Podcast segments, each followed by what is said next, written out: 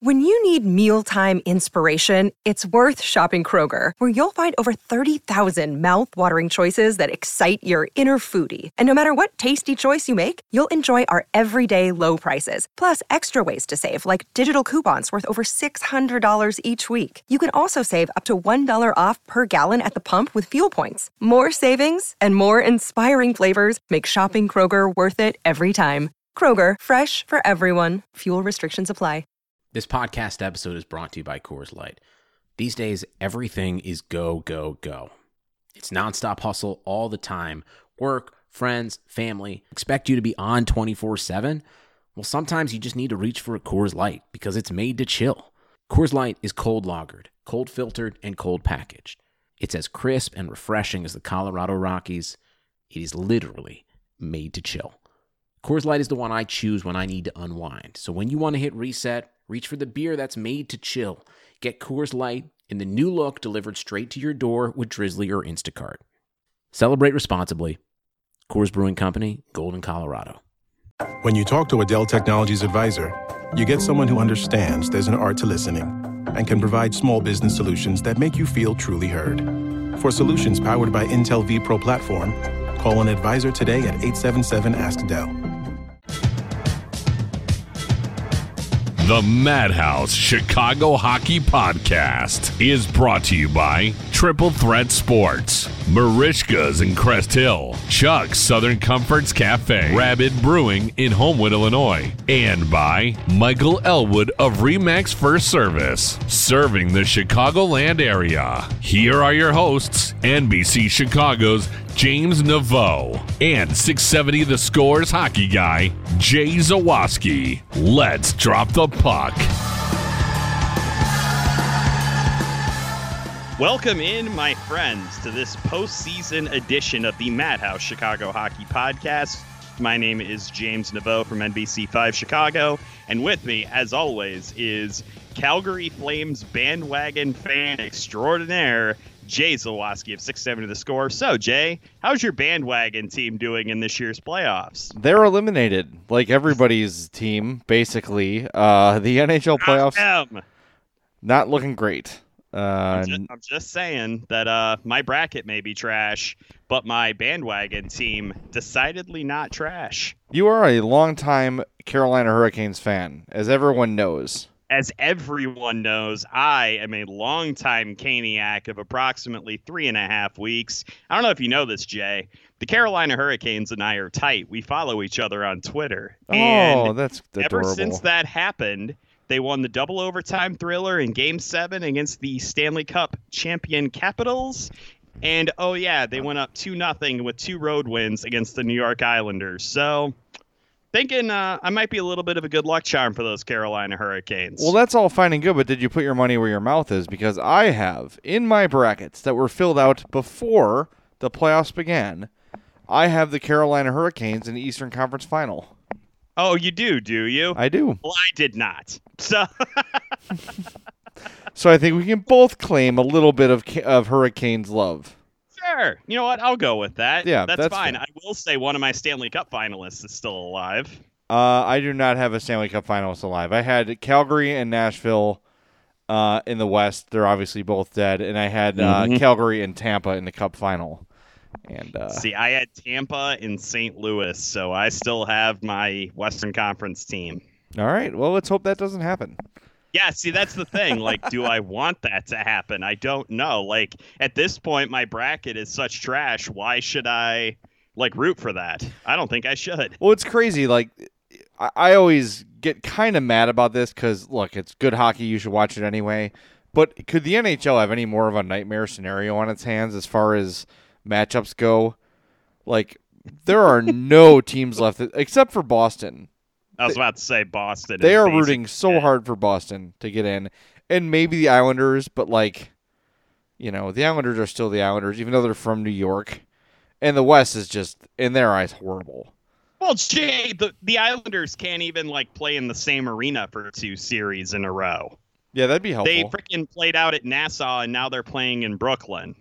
And clearly, home ice advantage is definitely a thing for them since they lost both games to the Carolina Hurricanes, as I mentioned earlier. I don't know. It's just um, it's been weird. Like I, don't know if if I'm like a lot of our listeners, where it's hard for me to like really connect with the playoffs when the Hawks aren't in it, and maybe it's that spoiledness of like before the Hawks were good, before the Hawks were winning cups, I was like lo- locked in on the playoffs every year because it was the best hockey I would see all year, right? But now that the Hawks have have been, I know they missed the last two years. We all know that. We've discussed it at length. Um, but um, I just can't get into it as much as I used to anymore. I don't know why. Yes, I don't yeah, know. If I don't. I don't agree with you on that. Like, I actually last year, yes, I had a really tough time getting into the playoffs. I didn't watch a whole lot of games. Like, I'd watch it kind of if it was on. This year, I've been watching a lot more. Like, I've and and not just the Hurricanes. I've been watching Boston, Toronto. I watched a bunch of those games. I watched game two between Boston and Columbus. I watched uh, some Western Conference games, and I will concede that San Jose and Colorado is not a sexy matchup. Not really doing anything for me hockey wise. But I have been watching Dallas and St. Louis. I have been watching the Islanders and the Hurricanes. And I've been watching, like I said, a little bit of Bruins and Blue Jackets too. I, I feel this year I definitely have been watching more playoff hockey than last season. And I think it maybe is because I didn't really have the expectation that the Blackhawks were going to be there. So watching the playoffs hasn't really bummed me out the way that it kind of did last year. Yeah, that makes sense. That, that that's fair. Um, I, I don't know. I, I find myself my interest level is can these like Cinderella teams like Carolina or like um, uh, Columbus and to a lesser extent St. Louis, uh, even though we dislike them, they're not a team really anyone had pegged to compete for a Stanley Cup when the season began. Um, at, to me, that's interesting to see if these teams can get over the hump, and they've all been very impressive, and they've all looked very good, and it's. Uh, you know, these teams took down the big dogs. These were the guys that were supposed to get pushed around and be first round outs, and they haven't been. And to me, that that's really exciting. The fact that a team like uh, Columbus has a legitimate Stanley Cup chance, right? And Mm-hmm. the fact that Carolina, I think, maybe to a little bit lesser extent, but the, look, it wouldn't shock me if Carolina somehow pulled off a Stanley Cup win, right? There's there's no team left that's really terrifying. And I want to spin this a little bit to the Hawks now because when we wrapped up the season, we did discuss the pace they were on over the last few months. And I think it was a 106 point pace was the pace they were at, like from December until the end of the year, something or January, something like that, until the end of the year. And now that you see how these playoffs have gone, could the Hawks have beaten one of these teams? Could the Hawks have advanced to the second round? That I mean, I, I'm looking around. Do you think the by the by the way the teams were in early April, do you think the Blues or Stars were that much better than the Blackhawks? No, I- not really. I, I, nah, the Stars definitely not. I think the Blues, you have a little bit more of an argument, but all it would have taken would have been Corey Crawford getting hot or Patrick Kane having a monster series. That's all it would have taken. Yeah, well, and that, really, that's what it takes in, in most playoff series. But looking at the, I think a lot of us had a feeling all year because of how bad the start was. Maybe not the start, but like the middle start, I guess you would say. The How bad? restart when Jeremy Colliton came Yeah, in. the restart was brutal, and I think that like put a bad taste in everybody's mouth. And and there were some look, there were some troublesome things happening all year. We we talked about it a lot. We all know there was uh, the defense was a problem, but now looking at these playoff teams, they're all flawed. None of them are perfect. And the teams we did think were great, the Calgarys, the Winnipegs, uh, the the obviously the Lightning, uh, they were mortal and they were beaten. And I'm not saying the Hawks could have done it too, but I don't think there's as big a gap between these teams now playing in the Western Conference semis and the Blackhawks. I think they're close to that level. And with a really good draft pick that could contribute next year, which we'll get into in a little bit, and with a, a good free agent signing here or there, they're right back in this thing, man. They're right back in it. Now, that's assuming you don't have a huge drop off from Toews and a huge drop off from Kane, and that Dylan Strome, can, you know, all the qualifiers we're going to mm-hmm. do all summer and leading into next year. But on paper today, I would take the Hawks to at least put up a fight in these playoffs, and I think that's what man, the end of the season just it just feels like such a bummer. Like, man, you had that one week there where you dropped some games you probably shouldn't have, some really close, low scoring losses where it's like, God, if you had just gotten those couple points, we could we could potentially be in the second round of the playoffs right now. And I know it's Yeah. wishful thinking and I know it's hindsight, but man, it was not as uh, challenging a Western Conference as I think maybe we thought it was. Well, certainly not as challenging as it's been in previous seasons either. I mean, it used to be the West was a gauntlet. Like you really had Yeah. to be playing your best hockey to get through it. It doesn't seem like that's the case anymore because and especially like you said because when you look at the teams that are left, like do you really look at say San Jose and just think there's no way the Blackhawks No. could have beaten them? I don't not. look at Vegas that way. Well, uh, the one thing I will say about Vegas, and they're not in the playoffs anymore, so this is maybe kind of a dumb thing to say. They they have built their roster in a way that's different from everybody else, where they just have depth up and down, and it's so difficult to beat them. And kudos to San Jose for doing it, even if they maybe got a little bit of help from the officials in that game seven. Well, I'm you know what? Hey, I'm glad you mentioned that because it's been a while. But you and I have not had the chance to talk about it. Correct. Bad call. The But the but you have to kill that penalty. I'm sorry. You Or- cannot give up four power play goals and Right. expect me to feel bad for you. exactly. How about make just give up two, or maybe three, but don't give up four in five minutes. I don't care Yeah. how bad the call was. There's no excuse for that. And to And sort not of to mention San Jose lost their best player. yes, she's bleeding from his head. Yeah. Uh, I but- mean, it was crazy. You're Yeah. right. Sorry. Sorry. Go ahead. No, you're good. I, I fully look. I, I get that um, they like to look at the result and call the penalty accordingly, and I think there's a time and place for that. Like, look, if like the Raffi Torres thing, like, okay, he almost killed Marian Hossa. Yeah, he should probably get a game misconduct, but that play was harmless, and Pavelski just happened to trip over his feet and hit his head. Mhm. The, the the impact that it had was not caused by the hit; it was caused by him falling. He also kind of got tangled up with, I think it was Max Pacioretty, was like trying to come into position, and it just so happened he was in the wrong place at the wrong time for where Joe Pavelski was landing. Right. I think th- I think the Knights have a beef about the call, but seriously, kill kill the penalty. I, I Yep. think even the Hawks could have killed off. Uh, killed the penalty a little bit. like, the fact that they gave up four goals is just ridiculous. And to, like if it had been like uh, two goals and they had been up by a goal and they went down because of that, then I think the beef would be even stronger. But to me, it just is a White Castle slider of beefs. It's just it's not. It's barely anything. I love a beef. Beefs are good. By the way, do you know? Uh, not a sponsor of ours, but uh, you know, Buona Beef. If the Cubs score in the sixth inning, you get a free beef sandwich.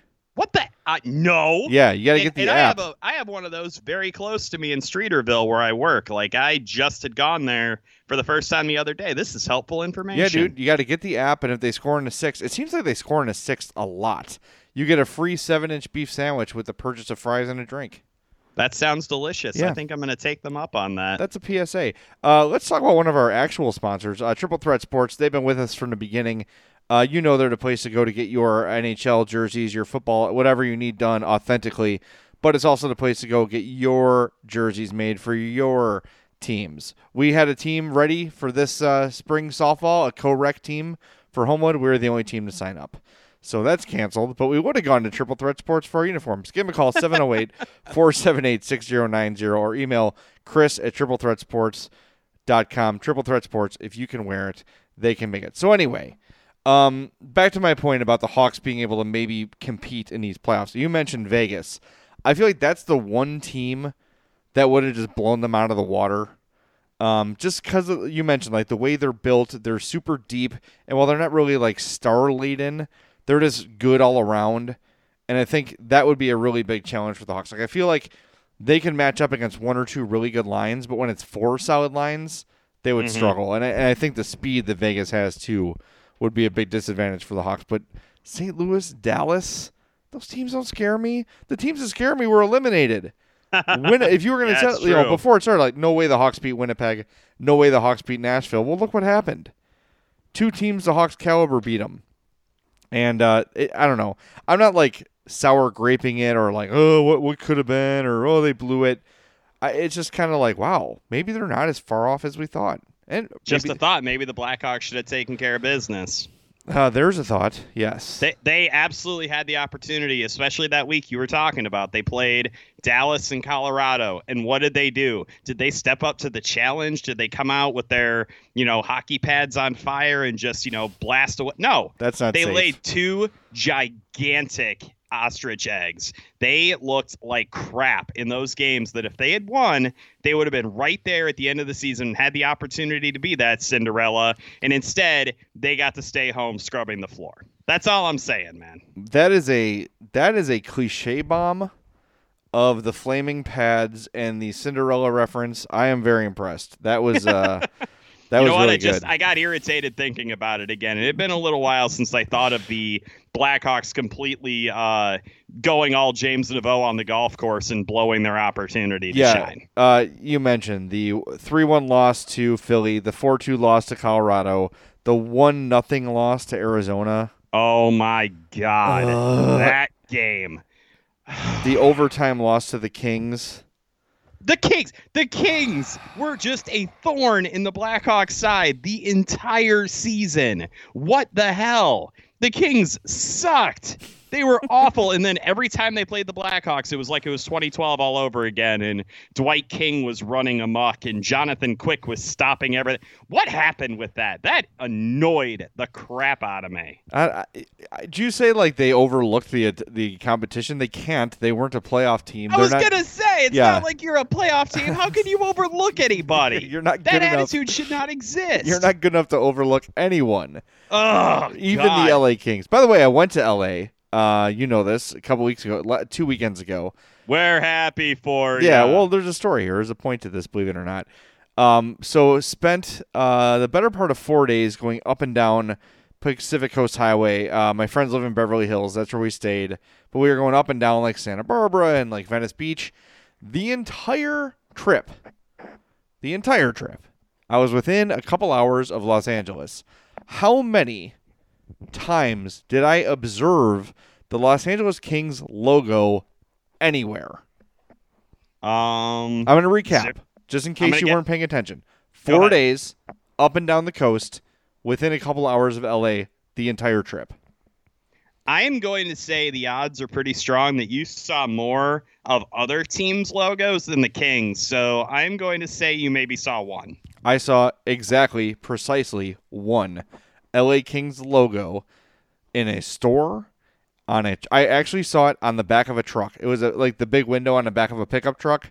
They had a significantly sized LA Kings crown. And that was the only time I was looking for it. That is the only time I saw the Kings logo anywhere. How about any Anaheim Ducks stuff? No, not really. Uh, I saw a San Diego Gulls sticker on a car. Yeah. Um, which is a cool logo. I like their colors. It's like the blue and orange, but it's like neon blue, neon orange. That looks Mhm. good. Um, but yeah, one LA Kings thing. I actually made a point to my buddy, like, that's the first Kings thing I've seen this whole trip. He's like, that's probably the only thing you'll see. So Did I tell you the story of when I went to San Diego? It was like right after the Chargers had decided they were moving to LA, and the only place I saw a Chargers logo was at a bar, and it was crossed out on an NFL poster. like literally with like a marker. Yes, that was it. It was hilarious. That's really funny. Yeah, it, it was. Uh, I mean, not totally surprising, but I was just curious. Like, this is a team that's had a lot of success very recently, and uh, there was just nothing. There was no LA King stuff anywhere. It's just weird. It, I feel like there's just so much to do in California, and it's just always so beautiful that sports are just kind of like, eh, yeah, you know, take it or leave it. Dodger Stadium was great. We went and saw Dodgers Brewers. Um, it was awesome. I, I think that was my favorite road stadium I've been to, and I, I did not expect to like it, but it's like it's delightfully, charmingly crappy. You know, it's kind of I don't. It's not run down, but they make the best of their space. It's an old building, but they do a good job of, of maximizing what they get out of the building. Like there's a really nice uh, Hall of Fame. There's like a ton of Vin Scully memorabilia, which I was super into. And like you think about the history of the jo- of the Dodgers, like Jackie Robinson stuff and the Kirk Gibson home run, and there's there's just so much to see. Fernando Valenzuela, when I was a little kid, he was like really a hot thing, and like there was all sort of stuff from him. They've had such a quite a storied history, so it's cool to be there. But yeah, just like zero LA Kings anything anywhere. It's like they didn't exist. It was weird.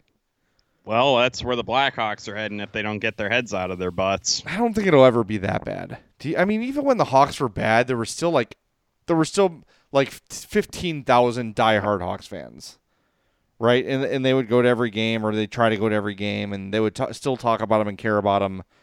And then like the bandwagon kind of ebbs and flows, but I think there's still like a base of fans. I didn't feel that in LA at all. Like even when the Hawks were bad, you'd see a logo. Someone would have a hat on or well, a jacket because it's on. a or- cool logo. Right, but like I don't know, LA's got a kind of a cool like a hip um the, like their color scheme is hip and Not not as hip as it used to be back in the early '90s, and like Dr. Dre and those guys were rocking the King stuff. that's true. Yeah, you're right. I don't know, it just was kind of surprising and unsurprising at the same time if that's possible.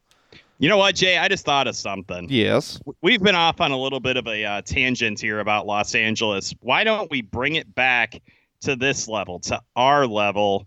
UTs today on every social media platform that exists. I think you even did it on MySpace. That you had a personal announcement to share with our listeners, and I'm going to give you the opportunity and the floor to make that announcement. Jay, go on ahead. All right, well, I literally did it just on Twitter. Uh for the record. Oh, I thought you did it on our Facebook page too. I did not. Um, and there was a lot of speculation.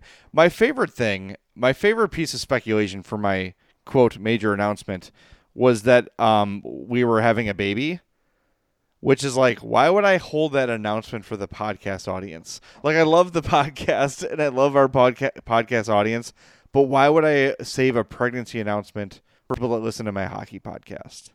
It's true. not going to do that.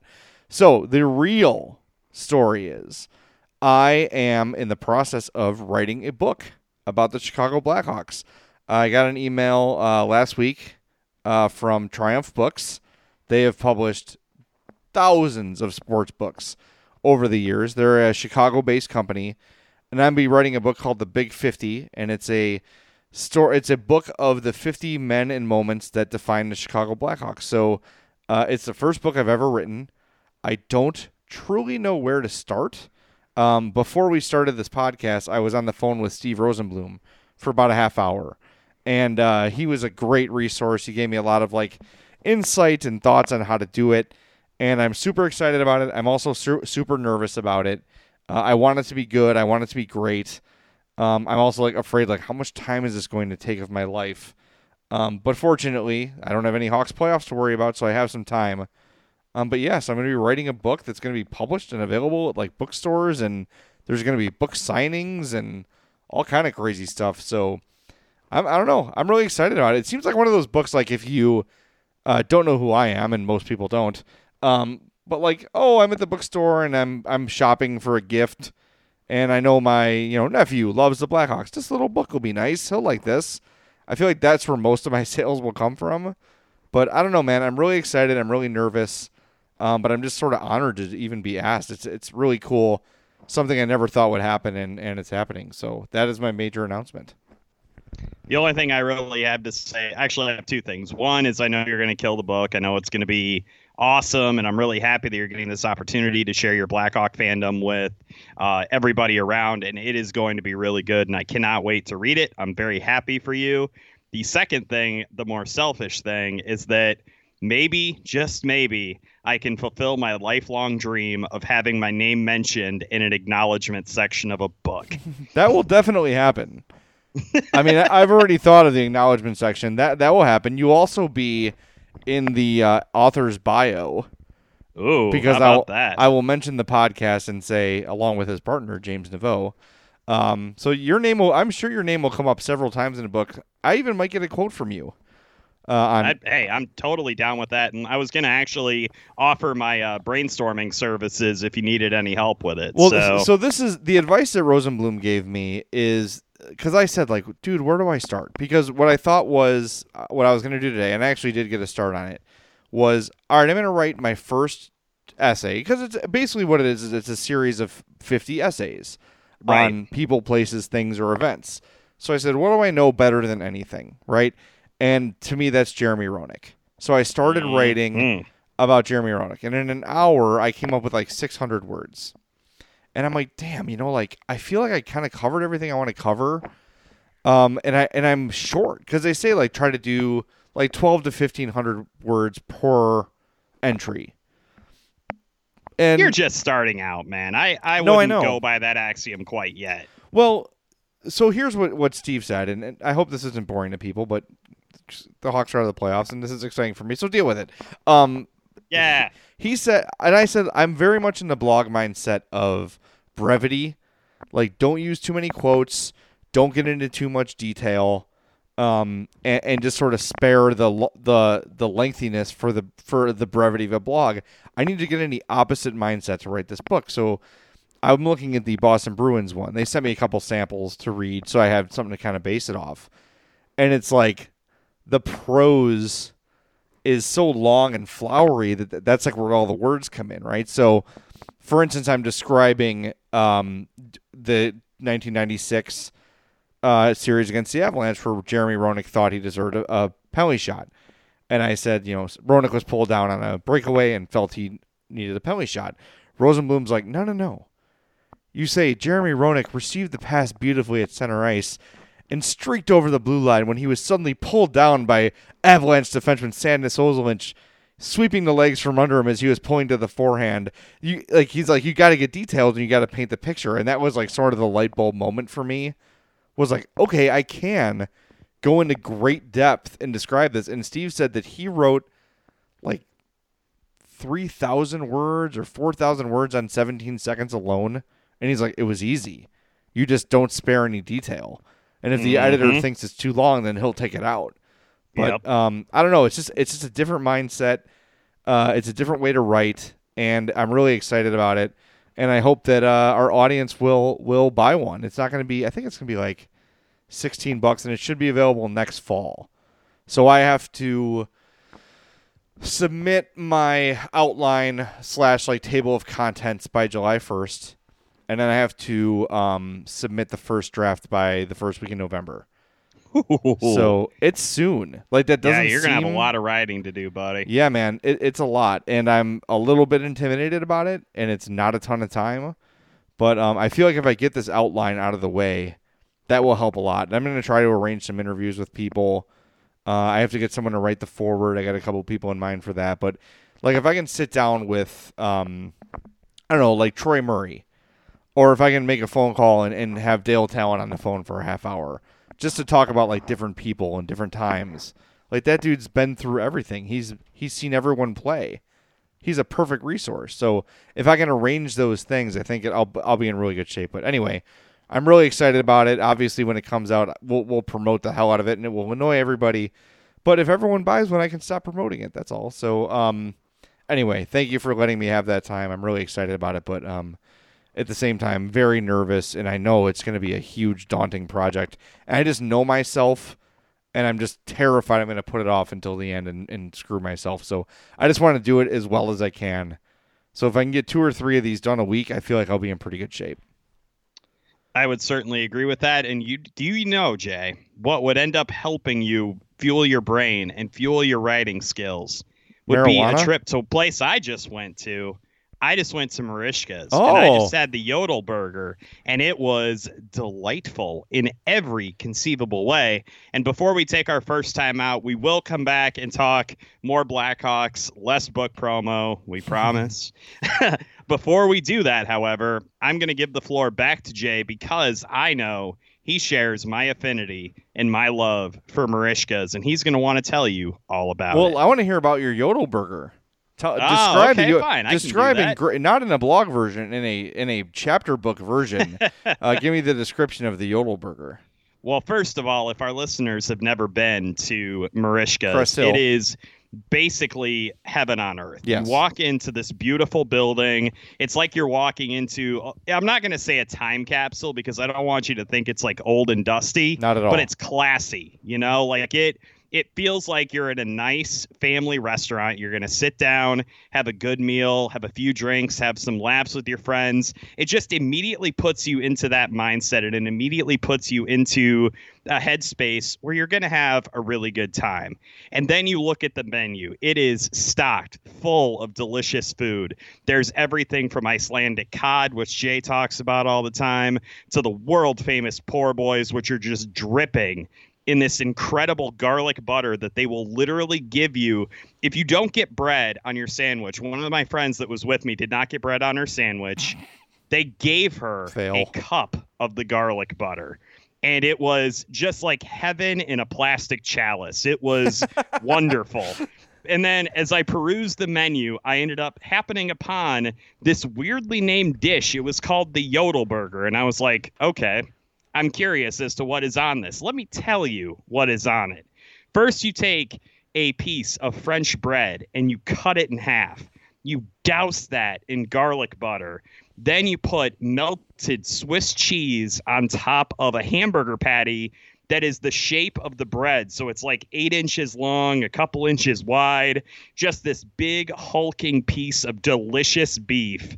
And then you take your first bite and the juice from the meat and the garlic butter just kind of runs down your chin and it is heaven on a piece of french bread my friend let me tell you marishka's does it correctly you wash that all down with a cold beer and you just you feel like you honestly have experienced nirvana on earth Wow. marishka's rules That was two minutes of food porn, courtesy of uh, James Naveau. If you'd like to go to Marishka's and experience this for yourself, 604 Theater Street in Crest Hill.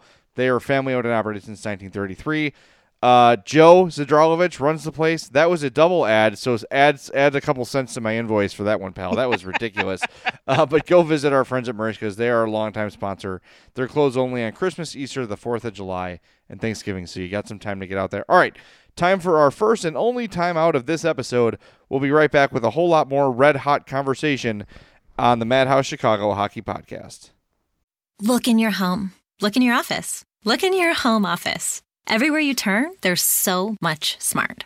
At Capella University, we think education should be smart too. Our game changing FlexPath format puts you in control of your master's degree, so you can learn how, when, and where you want. Smart, huh? Yeah, we think so too. So if you want to take the next step in your career, make Capella your first step. Visit capella.edu to learn more. Capella University. Don't just learn, learn smarter. 15 minutes could save you 15% or more. Is that Shakespeare? Nope, it's Geico. Uh, yeah, yeah, yeah, that's Shakespeare from one of his unpublished works. Oh, it be not for awakening. Nay, giveth thou the berries. For 15 minutes could save you 15% or more.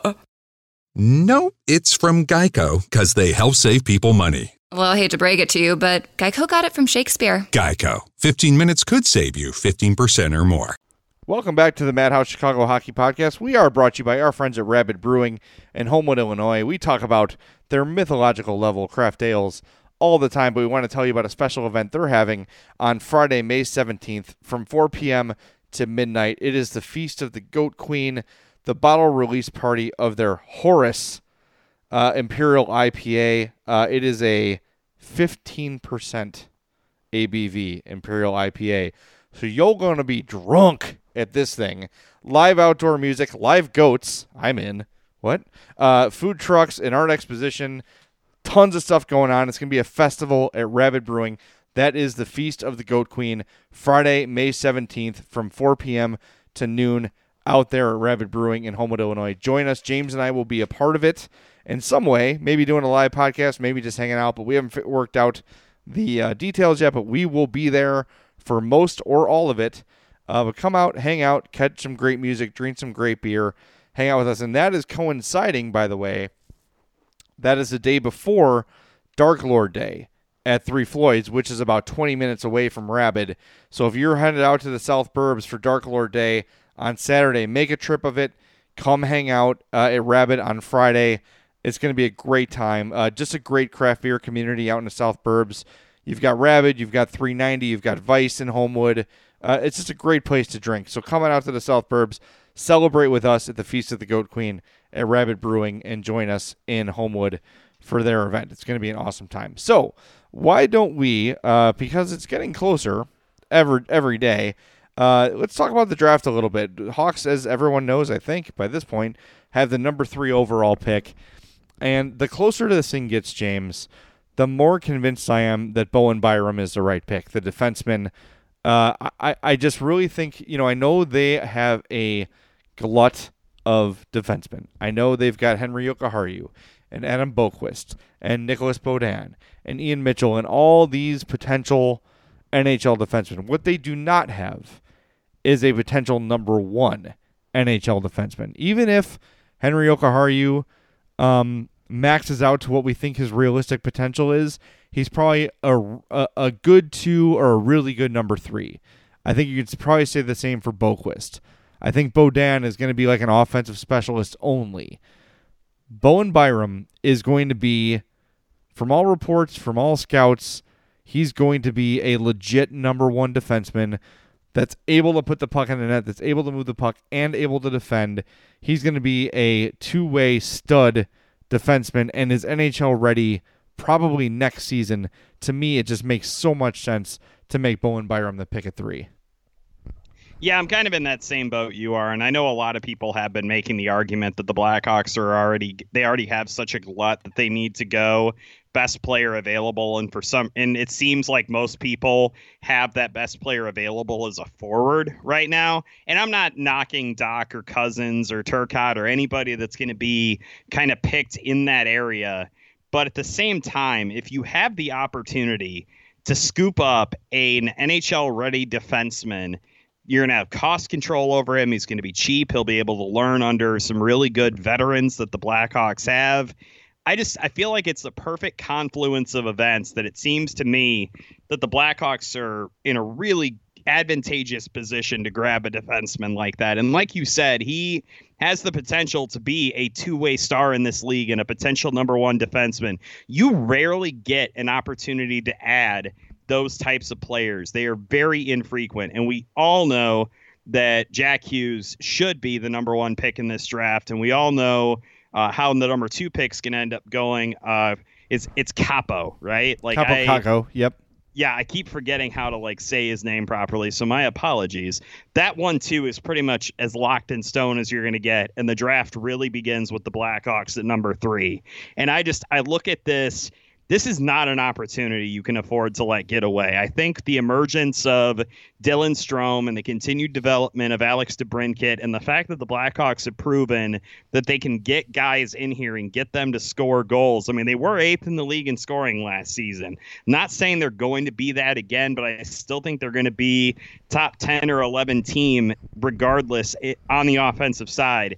If that happens again, you need to get your defense bolstered. And I think the surest fire way to do that is to go out in the draft and to go grab Bowen Byram at number three and just ride it, man. It's going to be, I think, a really smart move if they end up doing that. And I am totally in the same boat as you.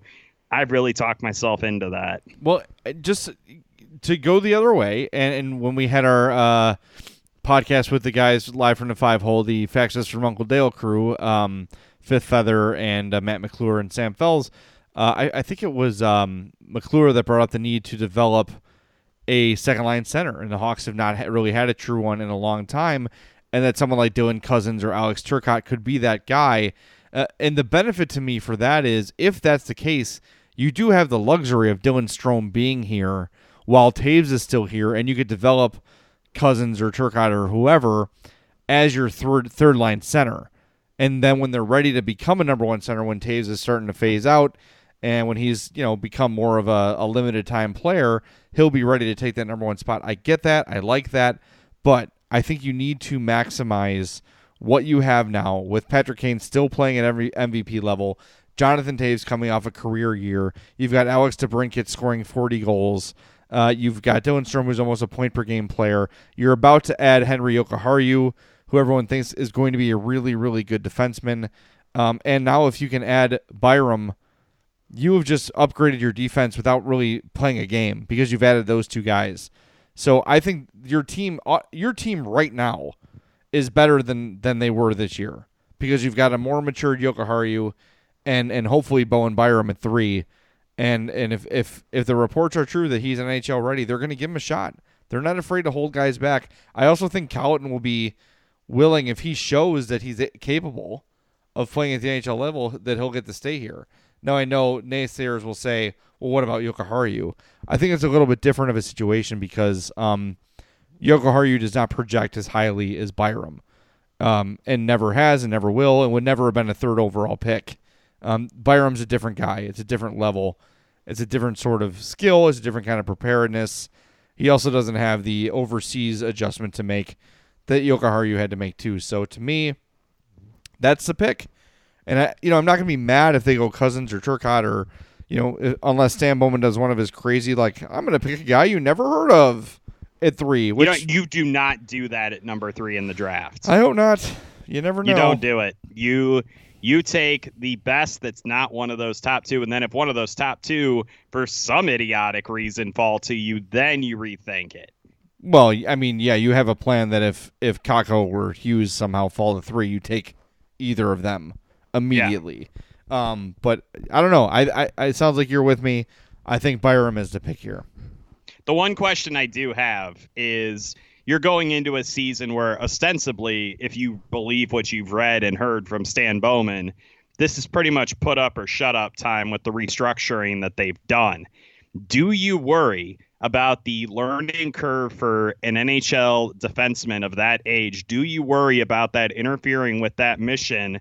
And do you then let that influence you to go with a safer pick and to go with an NHL ready forward at the number three spot. I don't know of the list though. Like I don't know if any of those guys are ready yet. I think Jack Hughes is ready. I think Kakko's ready, but there's no indication that Dylan Cozens or or Turcotte or anybody is going to be ready next year. I, I don't think that's the case. I think all those guys have some time left before they're in the NHL. So, uh, it, all things being equal, maybe you say like, okay, well, I, I feel like one of these centers can come in and play right away and contribute. If that was the case, fine. Like if it is Jack Hughes, fine, bring him in because it's easier to train a forward than a defenseman. But I think even Bowen Byram, putting him in as the player he is now, yeah, there's going to be a learning curve, but he's got the natural ability to overcome a lot of the things he'll, you know, a lot of the mental mistakes he'll make. He can overcome them physically. And I think you still, if you have him as your three or four, learning on the job, that in two or three years when he's ready to be your number one, he's learning on the NHL level, and that's that's that's the best thing as long as he's not floundering.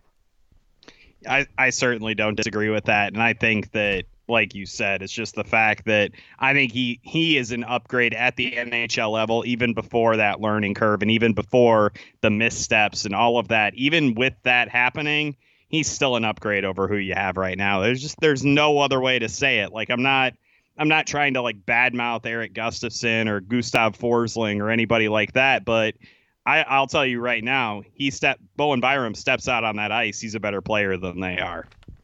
That's uh, just the way it is. Yeah, it certainly feels that way. This uh, draft conversation brought to you by Michael Elwood of Remax First Service, 708 675 1600. He is our star real estate broker. Use Michael Elwood to buy your home, your condo, whatever I did found our dream home here in Homewood, and Michael will help you do the same. 708 675 1600. Michael Elwood with Remax First Service. So, yeah, um, I don't know. I, I, I, will say this. If they do end up taking Cozens or Turcotte or one of those guys, I'm not going to be mad. I'm going to understand it. I get it. I see it. Fine. I just think, you know, based on, and look, Stan Bowman knows more about these prospects than I ever will. Um, they've been scouting them since before you and I have probably ever heard of them.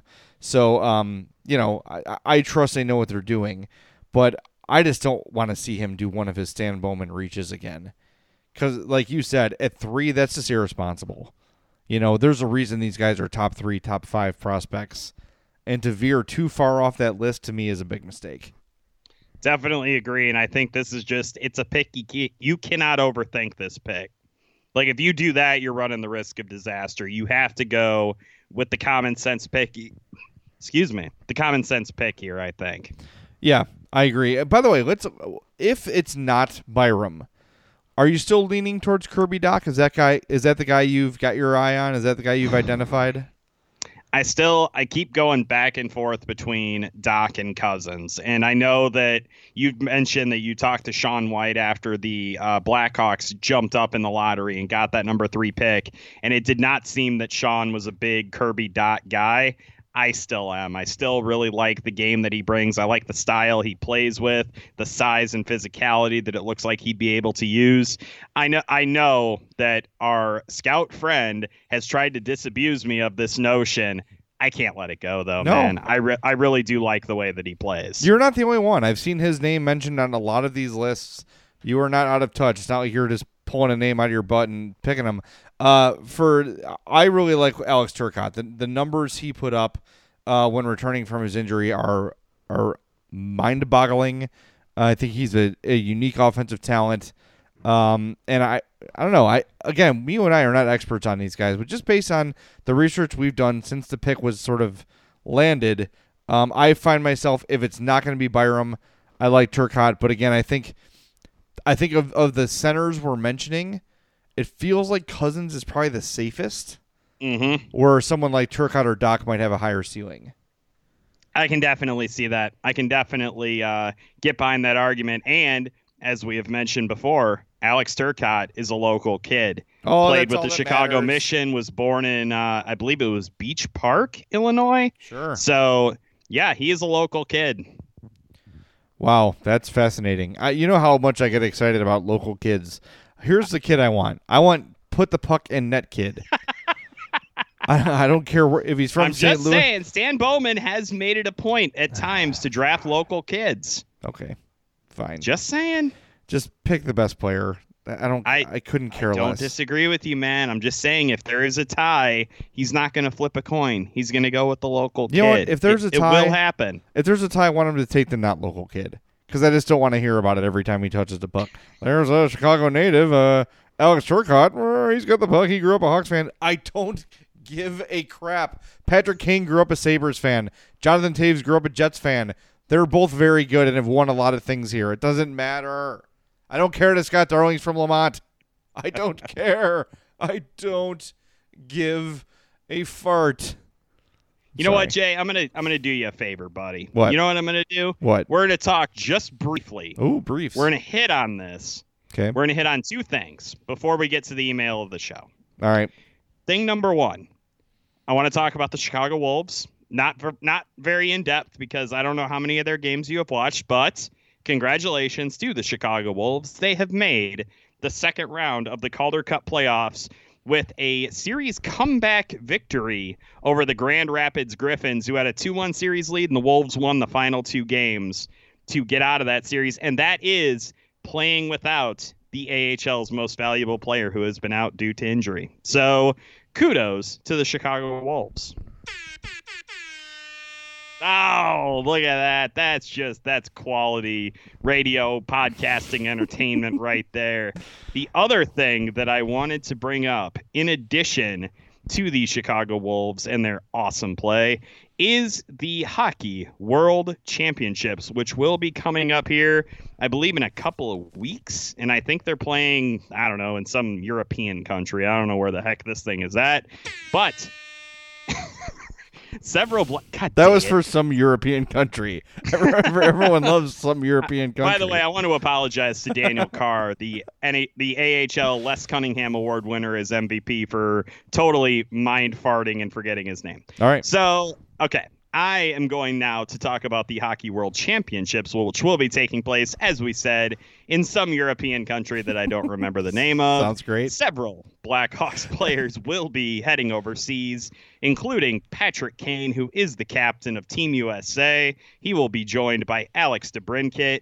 Team Canada will have none other than Dylan Strome Ooh. on its roster. And Dominik Kahun will also be playing in this tournament. So, Jay, a question for you, my good man. Yes. How many IIHF World Championship games will you be watching? Well, the one major regret I have about cutting the cord is that I no longer receive NHL Network. So the answer to that question is probably zero. I understand, Jay. I wish I could. understand. Yeah, and I I will say there are streaming options available for those of you who cut the cord, cheap ass. And no, I'm kidding. I'm kidding. Do not come after me, cord cutters. I am joking.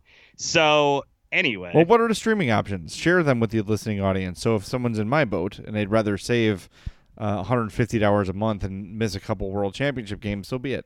What are the options for people like me? Jay, I don't think I'm allowed to describe them because I'm not sure how legal they We're are. talking about the interwebs. Yeah, the, it's the internets. Yeah. I see. Okay. So I, what would be smart is if people were subscribers to um, the NHL.TV package like I am, if we could watch those games. That would make a hell of a lot of sense, but probably not. Mm.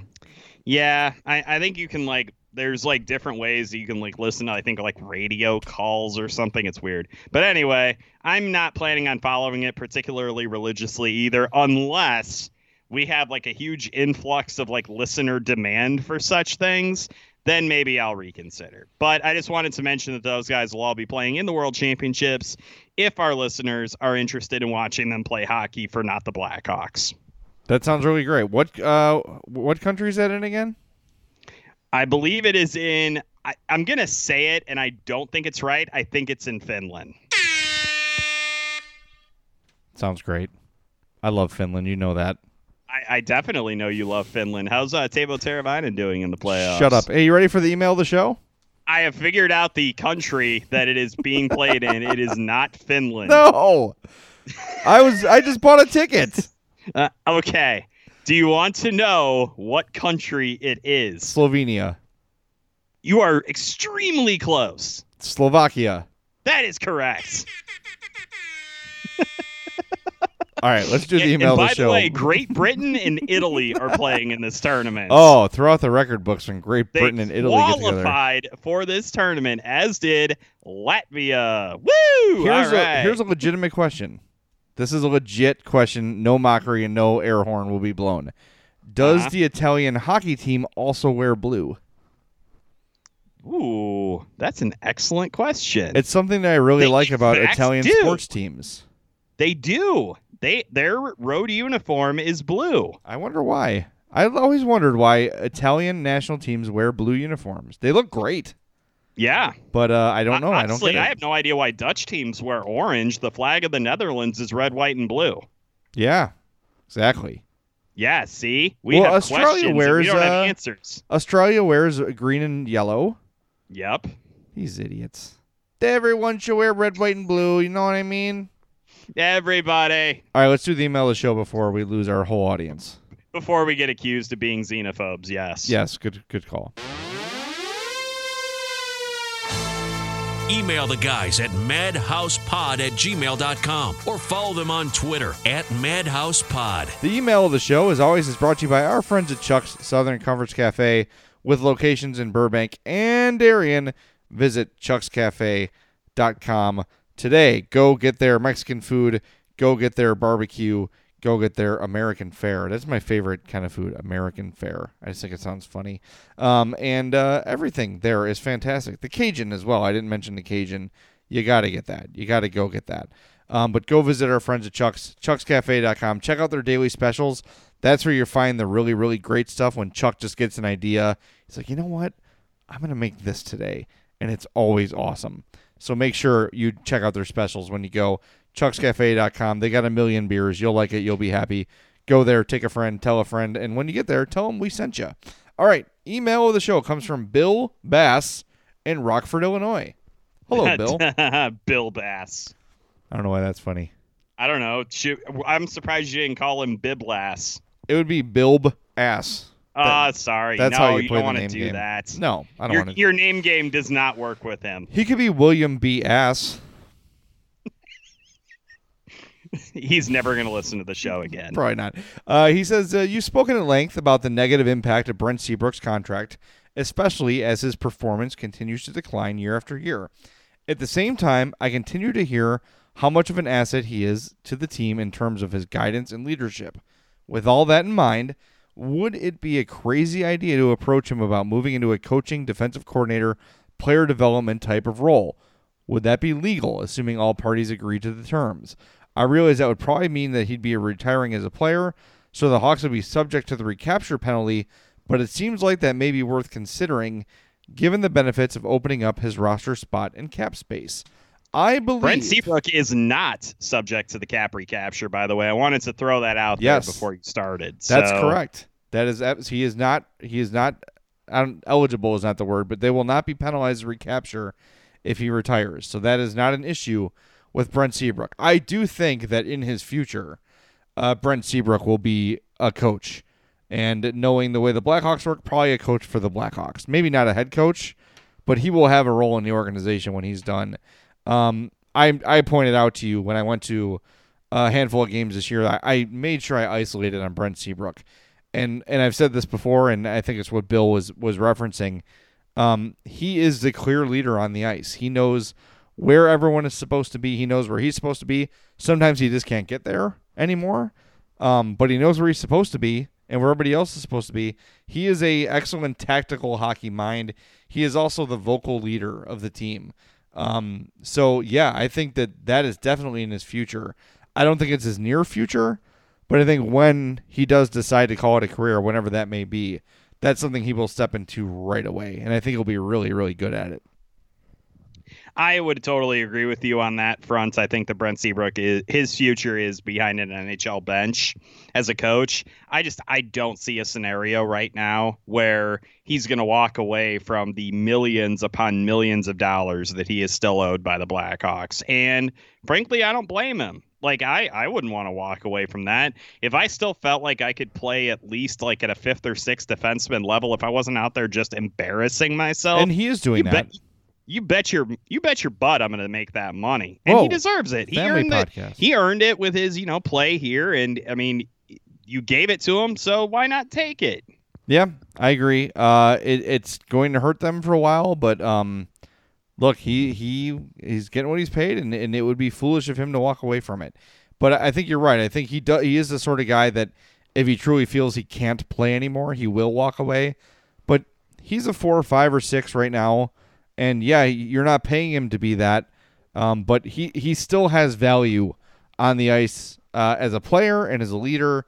So um, I don't know. I think the getting rid of Brent Seabrook thing, to me, it sort of lost some steam because of the potential of drafting Byram. So you could theoretically have a number one or two defenseman in an entry level contract, and that changes a lot of things. So instead of having to go out and pay six or seven million dollars to have someone help run Seabrook and Duncan Keith, instead you bring this kid in on the cheap and he's giving you number one type play. Um, we will talk about free agency as it gets closer. We spent a lot of time talking specifically about Erik Karlsson in our podcast with uh, Sam Fels and the boys, and that's been on my mind a lot since then. Um, and we'll get into it a lot, but I think um, right now, just the potential for bringing in that number one with Byram uh, with a third pick kind of puts a pause on the need to move Seabrook out right away. Definitely agree with that. And I mean, it still obviously kind of limits you a little bit in terms of what you can do in free agency. You're not going to be able to go out and get a number two center and another top tier defenseman.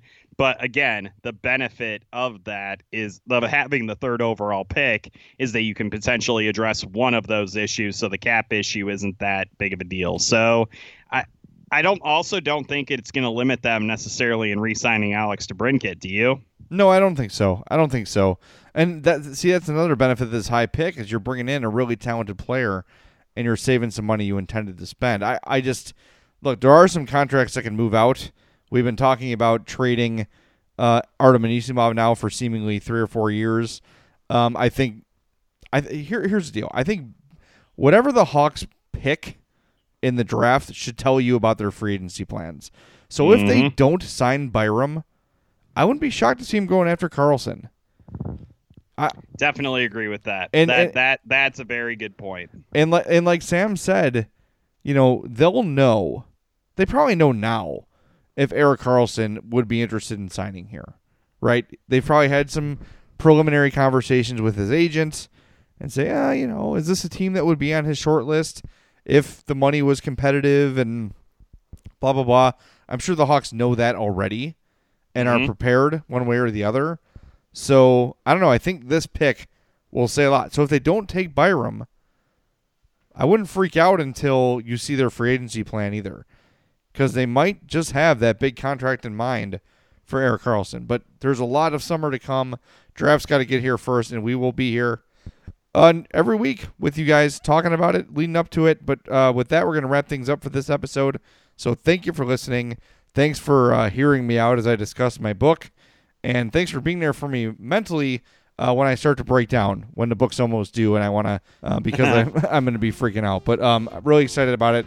But thank you for, uh, uh, you know, just listening to me uh, sort of talk it out there. Uh, It's something I'm really excited about and really proud to be asked about. And I, I just hope I do it justice. Anyway, want to thank our sponsors, Triple Threat Sports. For all your team outfitting needs, call Chris 708 478 6090. Marishka's in Crest Hill, family owned and operated since 1933. Chuck's Southern Comforts Cafe, with locations in Burbank and Darien. Visit chuckscafe.com. Rabbit Brewing, the time has come for you to drink mythological level craft ales. Visit the Southland legend Rabbit Brewing in Homewood, Illinois. And of course, our star real estate broker, Michael Elwood with Remax First Service, 708 675 1600. Thanks for listening. For my partner, James Naveau, I am Jay Zawaski. This has been the Madhouse Chicago Hockey Podcast. Nobody builds 5G like Verizon builds 5G because we're the engineers who built the most reliable network in America. And the more you do with 5G, the more building it right matters. The more your network matters. The more Verizon engineers going the extra mile matters. It's us pushing us. It's Verizon versus Verizon. 5G built right from America's most reliable network. Most reliable based on rankings from RootMetrics second half 2020 U.S. report of three mobile networks. Results may vary. Award is not an endorsement.